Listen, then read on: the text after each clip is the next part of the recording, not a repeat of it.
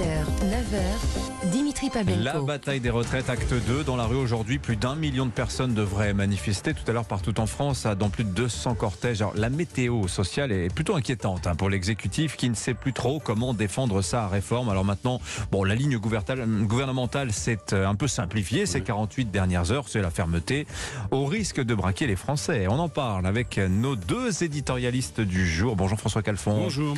Éditorialiste politique, membre du bureau national du PS. Tiens, on pose une petite question sur euh, Avec plaisir. le Quand on aime, on ne psychodrame compte pas. marseillais du Parti Socialiste. Mathieu Bocoté est avec nous aussi. Bonjour Mathieu. Bonjour. Bon, le temps de la pédagogie, Mathieu, c'est c'est révolu. Qu'est-ce qu'on a eu comme argument, si on fait le bilan depuis 2-3 mois, pour euh, vendre la réforme des retraites? Ça, ça a pas mal bougé hein, dans le... Et je cite Emmanuel Macron qui nous disait hier, quand on se compare aux autres, il faut réformer. euh, voilà. Alors, la, la réforme est toujours présentée comme indispensable, mais les raisons qui la rendent indispensable varient au fil des, euh, au fil des semaines. Donc, on a eu l'argument, ça va permettre d'investir ailleurs dans d'autres fonctions sociales. On a eu l'argument, elle est juste fondamentalement. Et là, on arrive à l'argument qui, par ailleurs, est probablement le seul valable, c'est l'argument de la nécessité. C'est-à-dire que ce système ne peut tenir que s'il est réformé dans la direction projetée par le gouvernement. Ce qui ne veut pas dire, et on entend bien, là, le gouvernement a intériorisé la chose. Il comprend que le commun est mortel, que le- l'électeur ne se dit plus c'est une réforme juste qui correspond à nos attentes sociales. L'argument qui lui reste, en fait, c'est elle est nécessaire et sans elle, tout s'effondre. Mais là, on est déjà rendu au prochain argument, qui est l'argument utilisé par Gérald Darmanin euh, ce week-end, en disant, finalement, il y a deux camps dans cette bataille. Il y a le camp du travail et de la réforme des retraites, et il y a le camp des paresseux, le camp des, des glandeurs, finalement, le camp de la, du droit à la paresse, le camp vers euh, Sandrine Rousseau et ainsi de suite, le camp des casseurs. Et là, donc, l'objectif du gouvernement, maintenant, c'est moins de débattre sur les retraites que de débattre sur le blocage du pays, sur sa paralysie, sur les, euh, les violences attendues, redoutées, euh, sur la casse, euh, la casse qui pourrait venir. Donc, tout l'objectif du gouvernement dans les prochains jours, dans les prochaines semaines, c'est que le débat ne porte plus sur les retraites, mais sur le blocage du pays. C'est la manière pour lui de ressaisir l'opinion. Reste à voir si ça va fonctionner. On a diffusé tout à l'heure, euh, aux alentours de 7h25, dans Le Jour des archives de 1993, à l'époque de la réforme Balladur, où à l'époque, le Premier ministre Balladur tenait des propos assez similaires à ce que disait Emmanuel Mmh. Macron sur le thème c'est une réforme nécessaire, ça va vous demander des efforts. Mais à l'époque, Nicole Nota, patronne de la CFDT, appelait Voilà. à ne pas manifester. Et il n'y avait aucune vague. Tout le monde était d'accord avec cette idée qu'il fallait faire des efforts. Pourquoi ça prend plus aujourd'hui, 30 ans Bah, plus tard euh, déjà, François euh, Calfon. ça prend plus parce que c'est pas juste une réforme de plus, c'est une réforme profondément injuste. Ça change tout. Et donc nous sommes passés, euh, pardon, mais d'un gouvernement qui prétend convaincre à un gouvernement, ça a été dit à l'instant par mon interlocuteur, qui veut vaincre. Et pourquoi ça ne marche pas? Pour une raison tout à fait évidente. J'écoutais. Qui veut euh, vaincre Oui, il veut vaincre, c'est-à-dire il veut casser, euh, euh, en utilisant éventuellement les casseurs, en utilisant éventuellement le thème éternel de la droite depuis 68, c'est à la chienlit. Enfin, le gouvernement n'a pas le monopole de la mauvaise foi quand même Attendez, dans ce attendez, débat sur j'essaie d'aller au bout d'un raisonnement.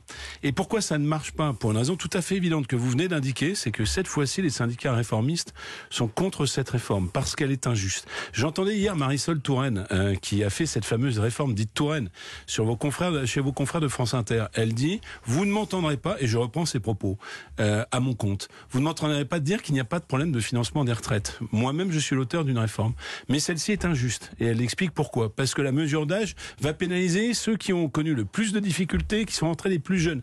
Et ceux qui sont les plus protégés euh, sont ceux qui ont connu le moins de difficultés. Deuxième chose, je crois que depuis finalement l'étude d'impact qu'a généré le gouvernement lui-même, Donc toute l'Europe a tort, Attendez, qui non, travaille ça- plus tard rien que à nous. voir, Toute l'Europe a tort contre nous. entendre. Ah Pardon non, mais de vous le dire. Justement, non mais je, je, et je vous dis quelle est la je bonne vous ré- pousse dans alors, vos retranchements vous pour faites bien, avoir les vous faites bien de arguments. me relancer, pardon. Euh, la réforme juste, c'est laquelle bah, C'est peut-être de refaire, la, enfin de, de continuer la réforme Touraine, s'il y a un problème de financement, de l'accélérer un tout petit peu. La réforme juste, c'est celle qui consiste à vraiment protéger ceux qui subissent la pénibilité. Pourquoi le gouvernement n'a-t-il pas rétabli les critères de pénibilité euh, qu'il a euh, finalement supprimés lui-même? La réforme juste, tout le monde le dit, c'est celle qui consiste à accroître, protéger, développer l'emploi des seniors. La réforme juste, enfin, celle qui pourrait faire consensus, c'est de remonter Ouais, mais le volume de retraites, travail hein. général, c'est-à-dire le nombre de cotisants. Bah, je vous ai donné un certain Oui, nombre oui, bien sûr. d'éléments qui sont rationnels bien, ouais. et qui euh, viennent ici préciser qu'on peut être contre cette réforme et pour une réforme juste. Mathieu Bocoté, que n'a-t-on fait la réforme à point? Vous imaginez en Israël, qu'est-ce qui se serait passé? On aurait un seul et unique régime, un euro cotisé, un euro de pension. S'il faut réajuster, hop, on bouge un peu les taux de cotisation ou la valeur du point et on on n'est plus là à tripoter des, para- des paramètres paramètre comme l'âge qui polarise tout le monde. Ça, j'imagine que c'est le grand regret d'Emmanuel Macron. Oui. Je suis pas dans sa tête, mais j'imagine que oui. Non, mais je reviens d'ailleurs sur la question de l'âge parce que l'ensemble, on réforme à point. Euh, là, on, on, a- on nous annonce dans les prochains jours, on dit il y a encore deux ou trois, euh, on a deux ou trois arguments dans notre besace Oui. pour être capable de gagner l'opinion euh, sur justement sur la question des seniors, sur la question femmes. des femmes. Bon, Ceux qui ont commencé très on- jeunes. on ne parle déjà plus de ça. C'est-à-dire que quel que soit ça, j'en ai l'intime conviction, désormais, au moment où nous en sommes rendus dans le débat, le gouvernement multiplierait-il les annonces ciblées envers des catégories de la population qui souffrent davantage Ça ne sert plus parce que le débat s'est fixé sur la question de l'âge et désormais l'âge est le dé- d'autant que ce débat est facilement intelligible, l'âge, facilement compréhensible. Tout le monde peut s'emparer de cette question de l'âge et dès lors ça devient le symbole et ça se clive en tranchées. Le gouvernement qui dit d'un côté, d'un côté 64 ans, on ne négocie plus, c'est terminé et pour le commun des mortels dire 64 ans, eh bien on s'oppose à ça justement et tant que le gouvernement n'a pas reculé, ça nous permet de nous mobiliser. Donc le, le symbole qui est 64 ans est devenu ce qui clive véritablement. Eh ben, je suis assez d'accord. C'est-à-dire que tout à l'heure, moi, j'ai essayé d'avoir un rapport rationnel à la question de la Ouais. réforme des retraites. Donc vous imaginez le gouvernement renoncer aux 64 Non. ans, mais la- tous Je- les adoucissants passeraient. Mais Mathieu Alors a on raison. dans un Euh, la paradoxe vérité, c'est qu'il s'est, depuis le départ, pour des raisons politiques, mais aussi économiques et sociales, fixé sur un symbole. Symbole par rapport au- au milieu de la finance, par rapport à la Commission européenne, mais surtout, on voit bien par rapport à la Mais droite. je, je vous repose la question, François. Il a voulu trianguler Mais avec cette, cette affaire à la droite. Et François, il- toute l'Europe travaille au-delà de 62 ans. La moyenne européenne, c'est 64, 65 ans. Pourquoi la France ferait exception alors qu'en Bah, termes de je suis- démographique, nous avons exactement les mêmes dynamiques que nos Pardon, mais voisins euh, je ne suis pas, je ne suis pas moi sur les totems, je suis sur les chiffres du corps. Il y a 12 à 15 milliards à trouver. À... Donc il y a une exception culturelle française en matière de retraite, vous Bah, pensez il y a beaucoup d'exceptions On peut rester soutenable Alors, par alors, répartition, à 100% de répartition, en restant à Ah, ça, 62 alors, ans, à vous venez de de- 20 ans. Vous posez quatre questions une. Mais c'est la question, Non, François. je vais vous répondre. Je vais question. vous répondre. Moi, par exemple, je suis pas, je ne suis pas hostile à ce que euh, finalement dans la répartition il y ait un étage de capitalisation. Je pense que c'est un débat tabou. Moi, je Ah, Alors là, bravo, je suis très surpris, mais c'est bien. Mais, mais, mais vous- parce que je pense qu'il y a d'autres critères et que Ouais. vous-même, vous vous posez la question, mais vous-même, vous êtes enfermé dans la mesure d'âge.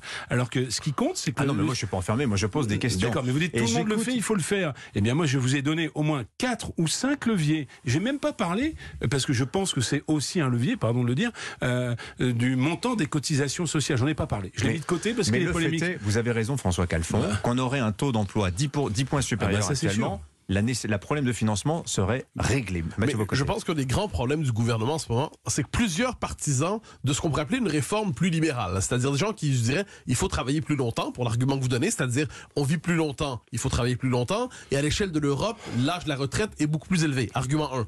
Argument 2, la capitalisation, c'est loin d'être le monstre dont on parle, c'est même une mesure Bah, nécessaire et de, en et France de avec le bon sens, hein. c'est de bon sens. Mais même les partisans d'une telle réforme et qui jugent là la réforme du gouvernement est paradoxalement timide, paradoxalement très modéré, n'ont pas envie de défendre la réforme du gouvernement, tellement lui-même, justement, et là c'est à ce moment-là que la politique reprend ses droits, donne l'impression non plus d'être le gouvernement national, mais d'être le gouvernement d'une classe sociale Ben voilà, qui s'est vrai. barricadée dans des institutions, Ouais. qui s'enferme dans ces institutions et qui traite le peuple à la manière d'une catégorie sociale menaçante.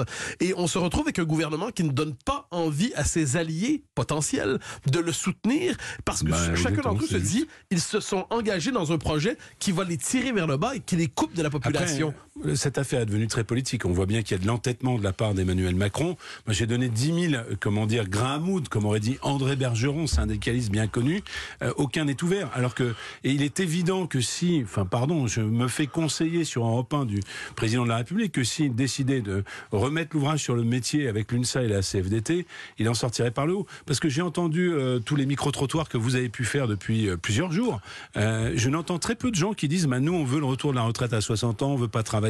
Vous avez dit le droit à la paresse de Sandrine Rousseau n'est pas partagé par les Français Mais qui il y a ce descendent. paradoxe Par contre, ils disent, je sens cette injustice. Je sens que cette réforme est injuste. Mais Je sens que le gouvernement n'écoute pas. Oui. Pardon? Il y a aussi, et c'est la complexité du débat, une hostilité à report de l'âge à 64 ans, mais aussi la Mais- conviction que c'est nécessaire et que c'est inéluctable. Mais je, je- Bah, de travailler plus longtemps et peut-être, que- moi Pas je l'ai dit d'emblée, de travailler plus, je l'ai Ouais. dit d'emblée, travailler en volume de travail, travailler plus longtemps pour ceux qui le peuvent.